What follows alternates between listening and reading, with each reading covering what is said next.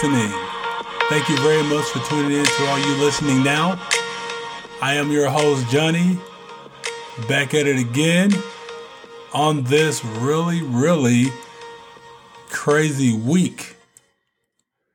Of course, I certainly hope you all's week has been good as well. So, the first thing I want to get into today is just what has been all over any news station, social media, Reddit, clearly, or any other news forum site is the rise of one of my used to be favorite places as a kid and certainly a favorite place of my son, GameStop, as well as other stocks is going up as well, but this one in particular, and its meteoric rise.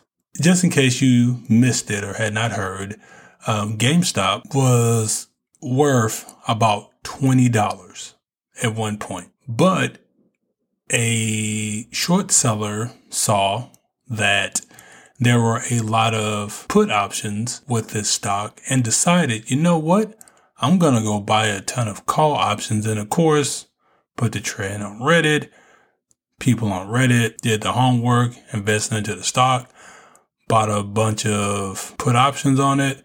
Then, yes, there's some people who also invested in the stock as well. And now people are just making buku sick tons of money um, of course, this is happening in some other stocks like Bed Bath Beyond, AMC, just to name a couple. Could have happened with quite a few today.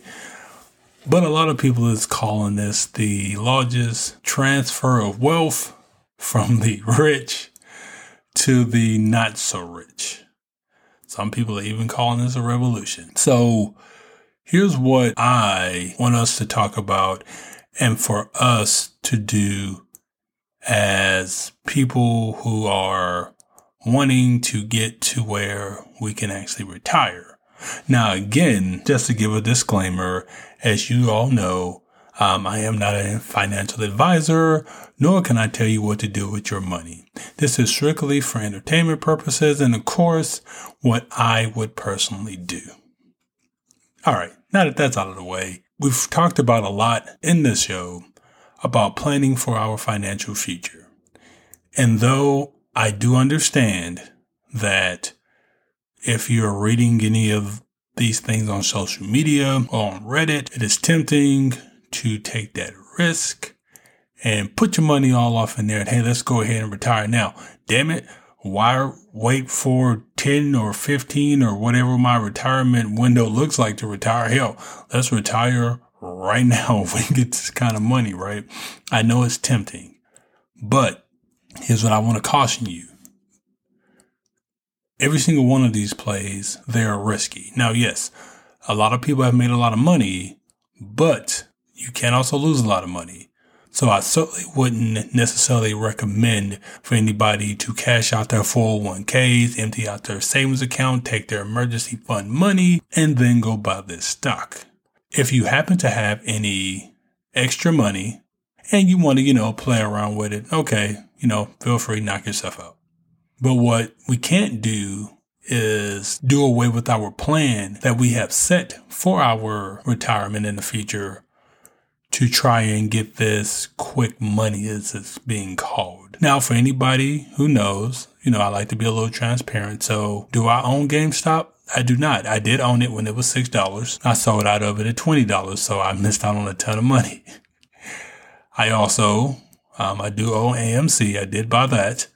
Made a little bit of change from it, but that's neither here nor there. Again, if you happen to have any extra money and you want to do it, feel free to knock yourself out. Of course, if not, and you have a strict budget and you need to stay the course, it is much, much better to do that than to try and get rich quick. But it is fascinating, though. I will tell you that much.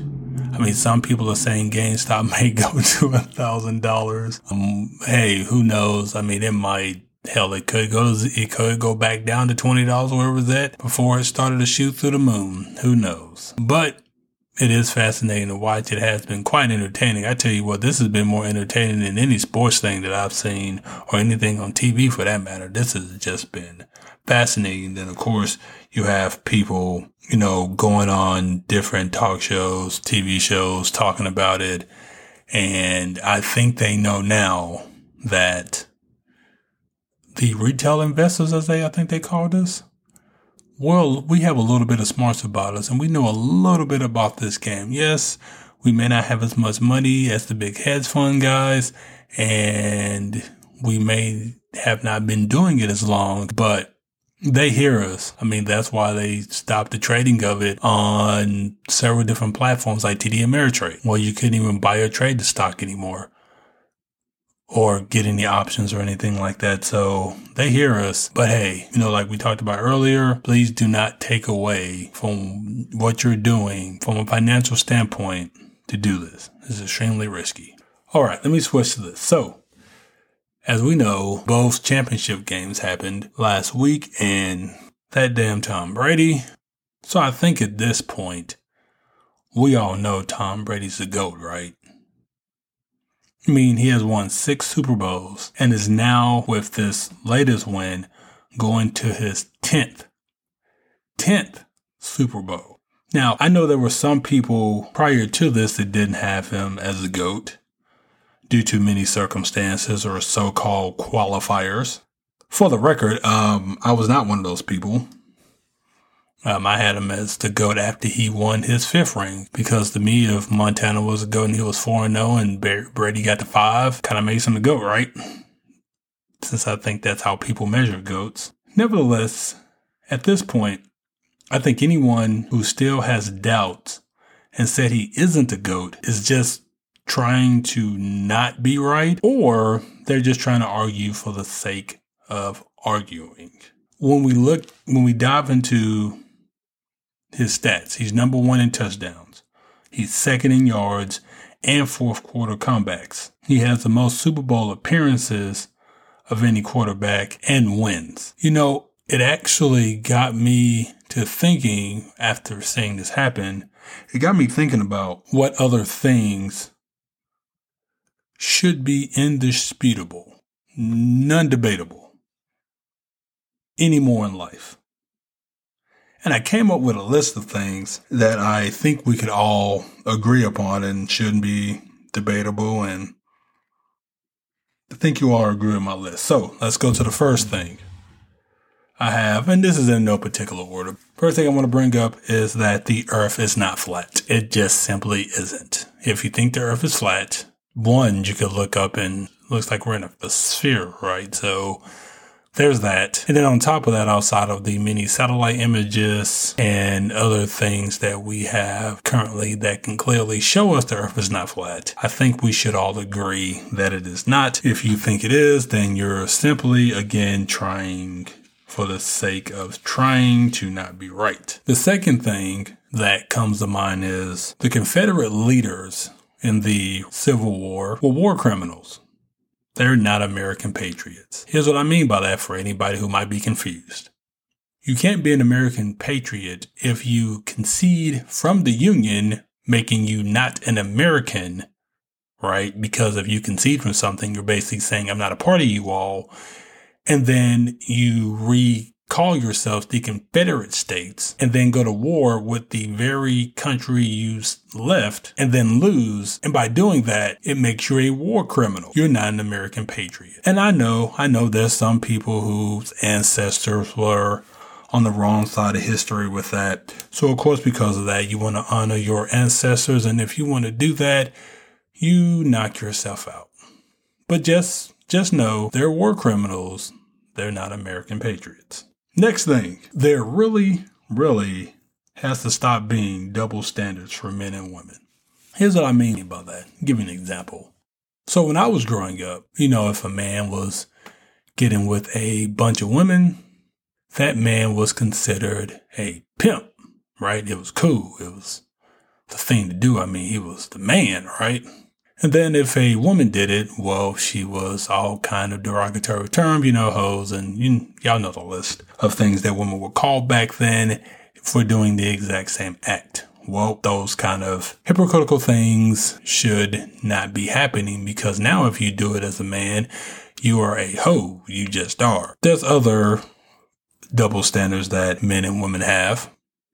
Like, for example, and I think we're starting to break it, like women can't lead and can't be CEOs of companies and things of that nature. And I know we know that is starting to turn. So those type of double standards really, really, really have to stop. There's others and that list is so long I'll be here all night, but that's another thing. I don't think anybody should dispute anymore that double standards for men and women should not exist. Next thing, the coronavirus is real because when this all started, you know, a bunch of people was calling it a hoax. But I think now after 2,149,000 world deaths, deaths, by the way, in the world, and then over 421,000 deaths here in the US alone, I think we can go out on a limb and say that the coronavirus is very real and that it is not a hoax. Anybody at this point who believes the coronavirus is a hoax or that they are, and yes, I'm about to tear some nerves, but anybody who thinks that they are shielded by the blood of the Lamb and they don't have to actually do it because the Lord is going to protect me from the virus is simply, again, trying to be wrong for the sake of being wrong. The virus is real, wear a mask and social distance. Please. Next thing that I think we can all agree on that again is the undeniable fact that panic buying was not needed when the pandemic started. So I'm sure y'all can think back to when this all started, the shutdowns were being called in, everybody and their grandmother's mother was buying all kind of toilet tissue and sanitizer and hoarding all of that stuff like it was going out of style because they thought the world was going to fucking end. And lo and behold, here we are in 2021 and well, kind of what the need for all that toilet tissue was it? So I think we all now can certainly agree that panic buying is not needed at really any point in life. The next thing, and this is near and dear to my heart right here. Well done steaks are gross. Who in the hell in their right mind is eating a well done steak? I mean, please. Who's doing that? It's gross. Everybody knows that a medium rare or rare steak is the best. Anything past that is completely nasty. Why you eating steak? Go eat chicken. It's an undisputable fact, near and dear to my heart. Stop eating well done steaks. The next thing, undisputable, that no one can deny anymore, is that wearing white after Labor Day is okay. I know some of y'all have heard about this for years, right? Don't wear white after Labor Day. This was a simply dumb tradition that was built by some yahoos who created this unwritten rule about how doing that would separate old money elitists from new money groups. Whoever came up with this, shame on you. So I think at this point, we can all know we can wear right after Labor Day. I've done it many times. Wear your white, don't put it up. Next thing, undisputable fact is that having to wait to 65 to retire is total bullshit. We've all been told, at least in the US, I think that's actually in many countries in the world, but we've been told, hey, look, to retire, you're going to have to retire at 65 and you're going to have to work until then. And hopefully, if you would have saved enough money until then, you can actually retire. Well, come to find out, actually, what a lot of study that's been done, if you, I don't know, live below your means, save accordingly, don't do a lot of again, panic or illogically just crazy spending that you can actually, depending on what style of life you want to live, once you retire, you could actually retire relatively whenever you really want to, depending on how soon you start this.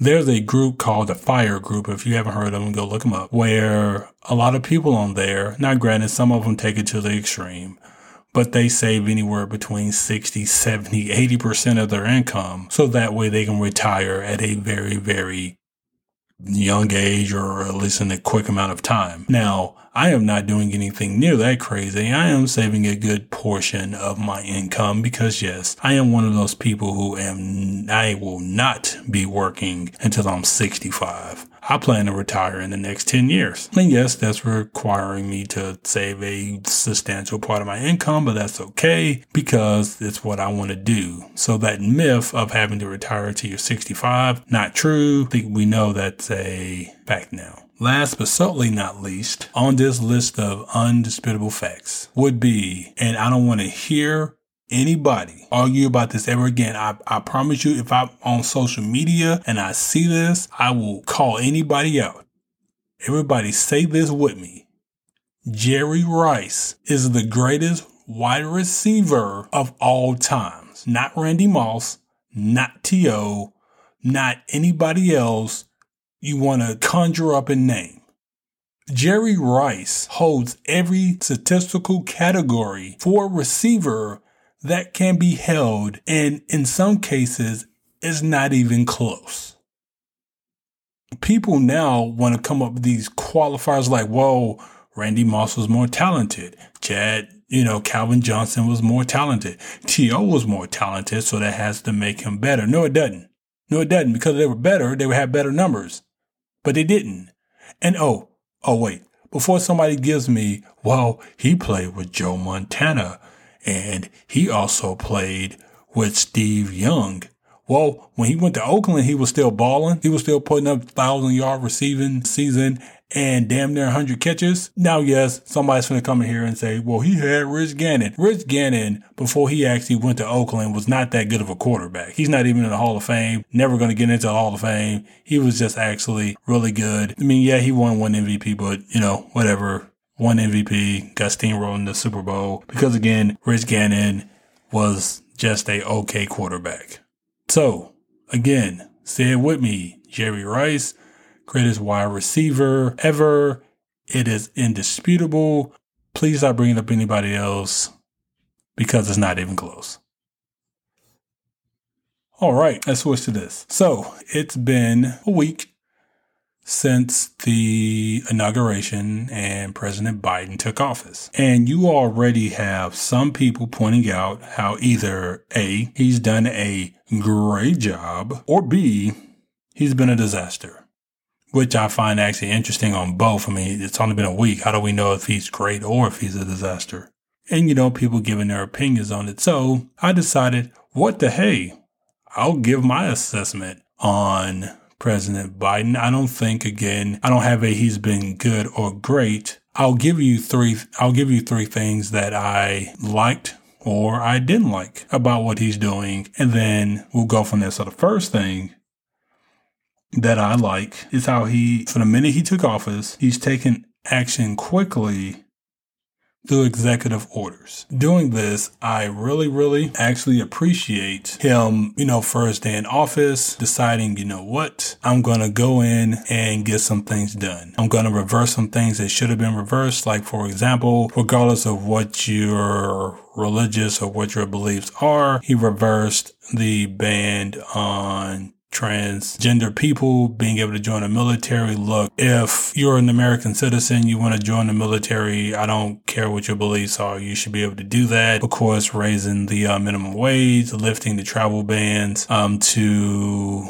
certain Muslim countries. He signed executive orders for that and several others. Um, he signed a total, at least yesterday, of 33. I think he may be up to 35 now. But I like the fact that he took initiative, hey, hit the ground running and started taking action. I really like that about, about what he's done in his first week. Now to the thing that I don't like is how sometimes he hasn't taken questions after giving a press conference. Now again, I know that yes, a lot of presidents have done this, but I don't like that fact, especially with it again being his first week. And I also read this interesting article and I don't like how doing certain, of course, press briefings, he pre-selects reporters that can ask him questions. Now, I know somebody, I think I saw somebody point out that this was something that other presidents have done, but I think that if he wants to be different, he should be a little more he should be a little more willing to be transparent. So that way, you know, he can get asked fair questions by any reporter who's there and also to get those questions from any reporter, regardless of what news outlet they come from. Because pre-selecting to me kind of sets it up to where he can avoid certain questions or he can avoid certain scrutiny from questions. And I don't like that. Um, we got on to Trump about his thing with the media, I think we also need to hold Joe Biden accountable to make sure that he actually is transparent and upfront. The now there is one other thing that I like, and I actually think this is actually pretty huge.